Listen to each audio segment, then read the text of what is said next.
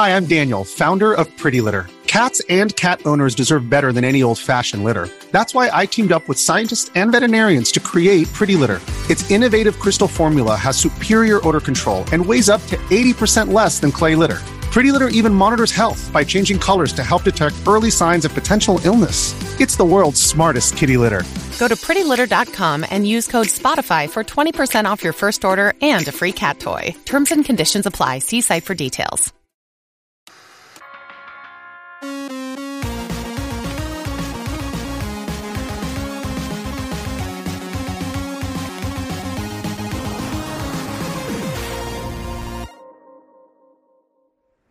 Hey, what's up, everybody? Welcome to this week's podcast.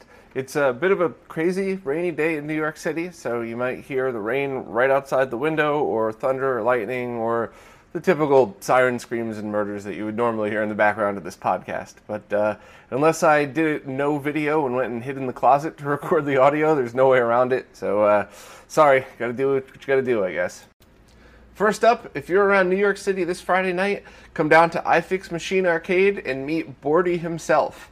He and I will be down there by around 7 p.m., probably a little bit before that, and we're going to be hanging out uh, pretty much until everybody leaves. So I'm really excited to meet everybody again. There were a lot of awesome people that came down the past few meetups, and uh, I really hope we could bring those people back as well as maybe some new faces.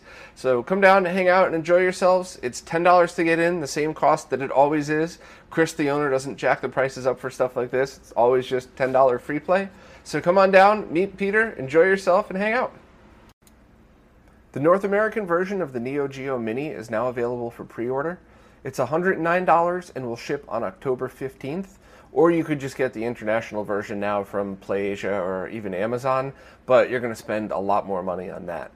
The reviews have been mixed, with people saying that the LCD screen looks great, but the HDMI output has some weird filter on it. Uh, but I'd still really like to try one out because I just think stuff like this is pretty neat. Um, you know, it would be nice if it had a, a, very high quality HDMI out, but the fact that you could have a fun little toy like this that's playable right on the device itself, to me, is kind of a fun thing to have. So hopefully, I'll be able to do even just a mini review on one when it comes in next month. The Real Phoenix just updated his 3D print design for a Game Gear cartridge case. And this time he added things like a pre-cut slot for the micro SD card that an EverDrive would use, as well as versions with both Krikzz and Sega logos on it. So I really love stuff like this. I know that you can get a used Game Gear game for like a dollar in some crappy, uh, you know, used bin somewhere. But I would much rather 3D print my own case than sacrifice even a one dollar bargain bin game. Which might sound silly, but I just I hate to throw those PCBs away. It's a perfectly good game, and you know I, I just think that with the ability to 3D print stuff, we should be creating, not destroying. Sounds a little cheesy, but whatever. Now you have choices at least. Uh, so I'm getting uh, a friend of mine's printing out one of these for me. I'll give it a shot, and uh, if I have any feedback, I'll probably post by next week. Sphyrx has just added solid color screens to his SMS test suite, which is really awesome because either an all white screen or a 100% color bar screen is the perfect way to test video voltages using an oscilloscope. So, adding something like this is actually a pretty big deal for anybody that needs to do SMS testing. So, uh, a huge thanks to Sphyrx for adding this, and uh, you know, hopefully, we'll continue to see some more cool updates. For a while now, I've gotten requests to do more beginner friendly videos and not necessarily first step beginner, but just maybe approach things from a perspective of somebody that wants to know how to get the best out of their consoles but doesn't know where to start.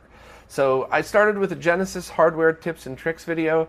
Um, I tried to make it a little fancier with some zoom in shots and the, you know the cheesy little spinner crap. But um, you know, to be honest, I totally understand the request for things like this.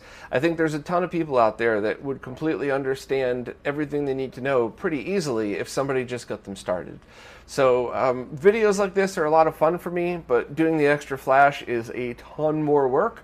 So if you liked it and you want to see more like this, try and share it. Let's see if we can get the views to justify all the extra time spent, which I hope that doesn't sound like an awful thing to say. I'm certainly not unappreciative of the views that I have, um, but I do have a lot of projects that I am so excited that I get to be a part of and I get to work on. So when I do stuff like this that takes three or four times longer than my average video, I really want to feel like it's worth taking time away from those other awesome projects as well. So uh, the numbers will speak for it. Um, let's see if we could share this in places that maybe we normally wouldn't. Facebook, Reddit, any of those uh, places that could possibly reach a wider audience. And uh, if the hits justify it, I'll start doing stuff like this for all the consoles, as well as some just basic beginner videos on how to get started. Um, I, have talked a lot about this over the years uh, through Q and A's or just meeting people, but I've never done basic videos on it, and I really would enjoy doing it. So um, I guess let's see if this video takes off or not. Uh, and I will have an advanced follow-up video soon but I made a massive mistake while shooting the advanced follow up video. Um, I was so concerned with making sure I got the shot correctly that I was looking up, like kind of looking into the screen on the camera while I was using my desoldering iron, and I went to desolder a whole bunch of stuff. And I'm just looking up at the screen, making sure everything's lined up, and I didn't realize that my desoldering iron was clogged and every time I was touching the head of the desoldering iron to the motherboard, it was so hot that it was just burning the pads off. So uh, luckily, the things that I was desoldering are not needed to complete the mod, but now the Genesis doesn't power on. So there's a good chance that I completely burnt that out because I was trying to look fancy on camera. What an asshole. So and it stinks too because I'm very proud of my mod work for the rest of the video. Um, I got a bunch of really cool microscope shots that after I did the mod, I went back in and zoomed in so that you could see what the mod looks like up close and how uh, how close the pins are together. I really enjoyed the, a lot doing stuff like that, and I hope to finish that video soon. But I'm gonna have to go down to Brooklyn and have Jose help me get this Genesis repaired because I screwed it up. but what can you do? Hopefully, I'll have a follow-up video within a week or so. Evan Amos's game console photography book is now up for pre-order on Amazon for about $25 and it'll ship in early November. I'm really excited to check it out because I've been following Evan's work since before I even knew it was Evan's. Um, he does such high quality work, and even getting to know him over the years, I've been able to work on a few things with him where I was able to get him down and take pictures of some of the rare stuff that I've uh, I've gotten my hands on over the years. So it's very cool to see his book become a reality. I pre-ordered mine, and I'm really looking forward to getting it. Voultar just showed a teaser of his new Capcom Classics JAMMA adapter which is a basic pass-through adapter that allows you to use some of the classic Capcom arcade boards, such as Ghouls and Ghosts, on any standard JAMMA harness. So it's pretty neat for anybody that wants to use a Super Gun or an existing arcade setup with these older boards. A Japanese company is releasing micro SD cards with pictures of classic Sega consoles printed on them to celebrate both the Mega Drive's 30th anniversary and the Dreamcast's 20th.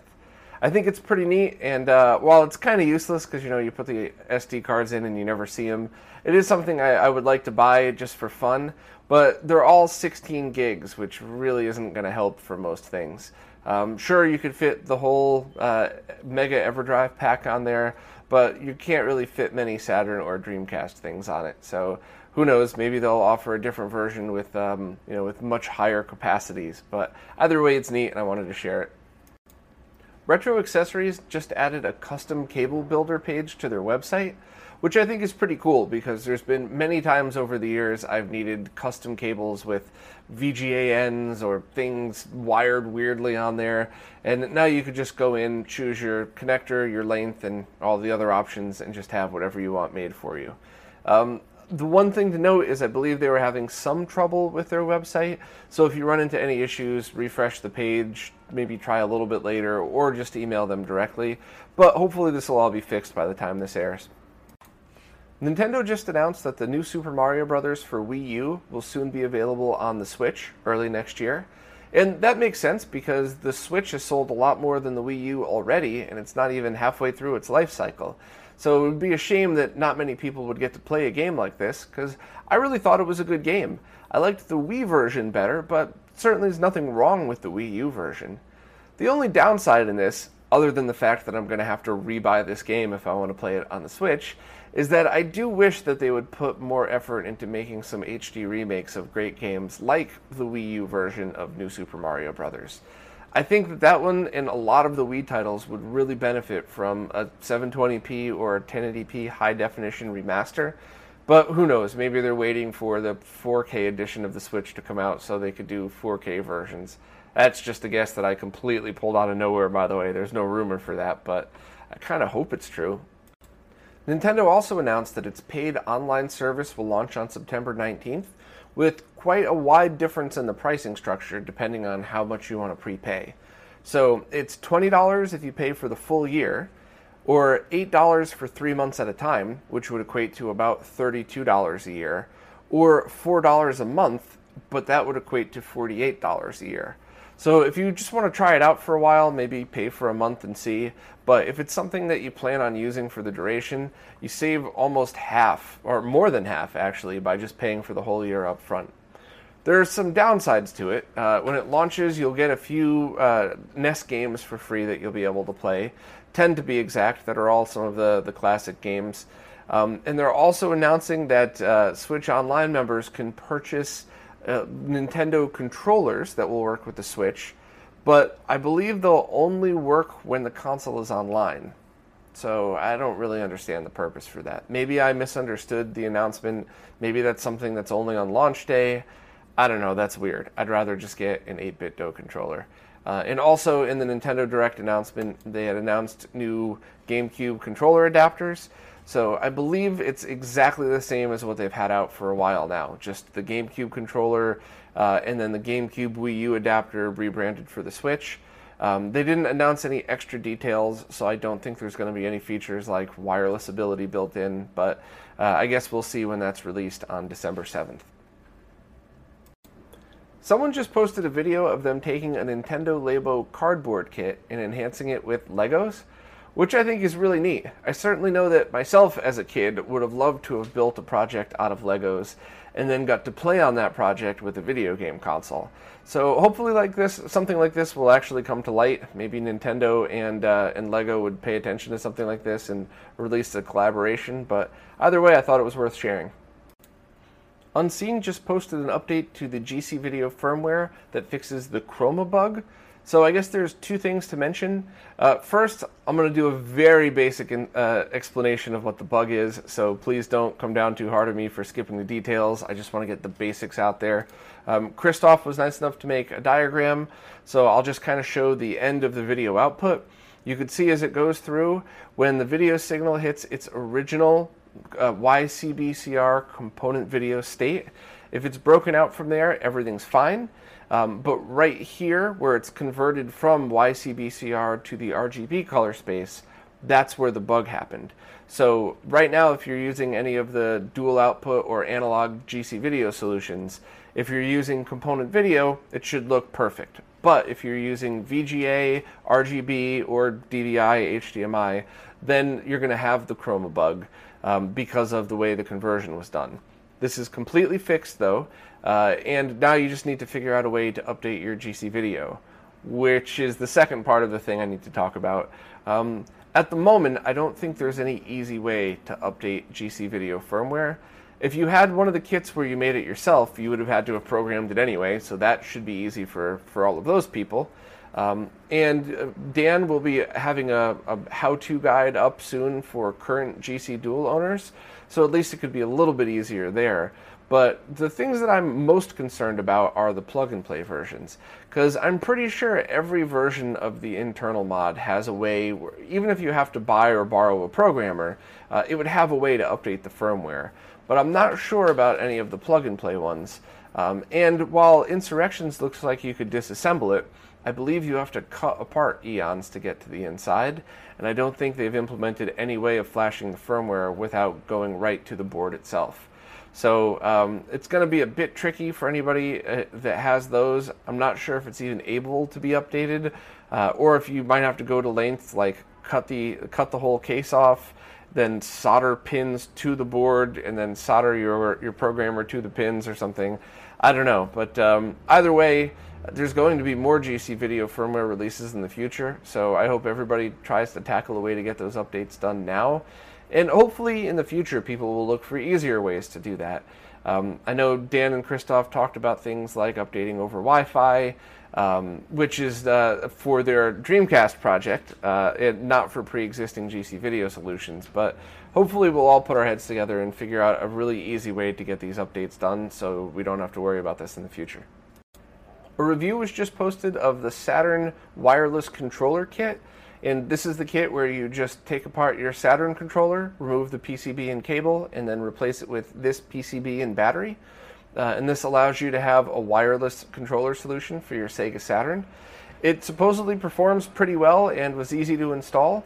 So uh, it seems like a great option. Um, I'm wondering if it's going to be overall better than the Retrobit adapters that are coming in, I think, two months. Um, but for people that prefer to use original controllers, this would probably be the way to go. For me personally, I think I want to leave my original controllers completely the way they were and then just get a new wireless one for when I'm messing around. But to each his own, and I love that there's choices. Doherty just posted a guide on his Extron Crosspoint touchscreen remote control. And I thought this was really neat. Basically, he took his Extron Crosspoint and logged into it via his USB to serial adapter and was able to reprogram it and upload certain files so that he could connect with a tablet and have a nice touchscreen interface to control the Extron Crosspoint.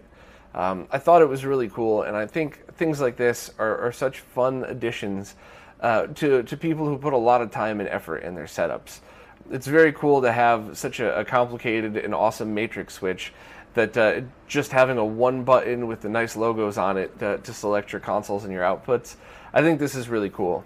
Uh, he posted all the files necessary to try it yourself. You just need to make sure to get a crosspoint that has the network jack in it, uh, and you would probably also need a way to log into it. So I'm assuming you'd probably need a USB to serial port as well. Doherty also posted a really great guide for how to find and configure the TV1 Corio 2 downscalers. So, for people that might not know what these are, um, there are devices that have been nicknamed downscalers, as opposed to upscalers, that take things like a 480p image and downscale them to 240p a lot of times when people hear that, they, they don't understand the purpose, and that you hear very, very many jabs on why would you want to lose resolution. But the truth is, there's a ton of reasons for doing so. Anything from getting a real classic look out of a game to just simply making things compatible with your RGB monitor. I know I've used it for both. Um, I think I've used uh, uh, for Sonic Mania. I think I used a Super Emotia to down convert that to 240p, so it looked like a Sonic game on my uh, on my RGB monitor. I've also just used it to make a, a, standard laptop compatible with my monitor, so I could play. I believe it was AM2R. I used it for. But the problem is those Extron units, the Emotias and Super Emotias are insanely hard to find these days, and they've gotten so expensive. They used to sell for around 100 bucks or 125 with a power supply, and I've seen them go for a lot more than that now. Whereas the TV ones can usually be found for under $100, but they do need configuring. So Doherty was able to go through and create a guide that tells you exactly which models to buy that this can be done to, and then he walks you through how to configure it to do whichever conversion you would need. So for some people it's VGA to RGB, other people it's HDMI to RGB, but there's a bunch of different combinations. So I think this is awesome. Uh, I do enjoy using things like this. The one thing I was curious about was he tested and saw that it had about a frame and a half of lag. And when I tested the Super Emotia over at uh, Carsey's place a while back, um, that had variable lag between one frame and a half a frame. Um, so it's kind of you know in a perfect world you would have a zero lag solution for this. I'm not sure if that would ever be possible. You, you might have to require a frame buffer in order to do this stuff. Uh, that's obviously way over way over my head but either way a low lag solution that you could downscale your games is pretty cool. So if you were looking to get 240p from 480p or a few other different combinations of stuff check out the guide. And i'll hopefully at some point have a video on this finished. Um, you know, I complain all the time about not having enough time, but I actually went over Carsey's house months ago now to shoot this video, and we couldn't get my TV, uh, TV1 Corio working. I still am not sure if I bought the wrong version or just didn't set it up correctly. Um, but then so many other projects have come up that this kind of fell aside. I'd still like to go back and do a, uh, an instructional video that essentially just follows Doherty's guide and um, but either way, if you're interested, check it out because I know I've gotten a ton of questions about downscaling over the years, and people are usually very discouraged when they find out how much this, uh, the Super Emotia or the the Mimo Genius 2 would cost when you have a solution like this that's much cheaper. And also, maybe I could throw in the, the Mimo Genius too. A buddy of mine lives right down the street, and he, uh, he offered to lend it to me. So uh, maybe I could test the lag on that, and, and, at least, at the very least, put out a lag testing video that shows the difference between downscalers. I promise I'll get to some of this stuff soon. Furrtek just posted an update to his Neo Geo CD SD loader project. Um, and it looks like everything's going pretty well. Uh, he has a, newer menu and compatibility is working with, he said, about 95% of the games. And I think the only thing he's left to do, um, or, or, the only major hurdle, is to get some of the CD audio working. But overall, it's pretty cool. Uh, he was nice enough to add English subtitles for those of us like me who don't speak French, so thank you very much. Uh, and anybody interested in the project, definitely take a look at the video. And I'm still excited for his virtual tap uh, as well. So Furrtek's got a lot of cool stuff coming out this year, and uh, or you know I shouldn't say this year. I shouldn't put a release date on his projects. Furrtek's got a lot of cool stuff coming out, and I'll probably be buying every single one of them. Well, that's about it for this week. There's a lot of exciting stuff coming up, though. Obviously, this Friday we have the meetup with Bordy at iFix Arcade in New York. But I also got an Ultimate Mortal Kombat arcade board, which I'm really excited about. Um, I love UMK3, and I want to bring it down to Brooklyn to use it on the equipment there.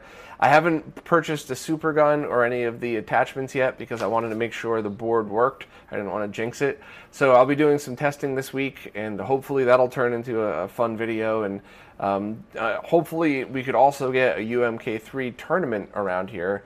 I know I would love to participate in that. I'm definitely going to get my ass kicked, but I will hold my own. um, and, you know, a bunch of other cool stuff coming up. So I'm looking forward to all of it. And uh, I'm looking forward to any of the new videos and finishing that advanced Genesis video. Hopefully, I can get that back up and running and complete that this week. But as always, thanks so much for watching. Uh, th- a huge and massive thank you to all of my Patreon subscribers. And I'll see you guys next week.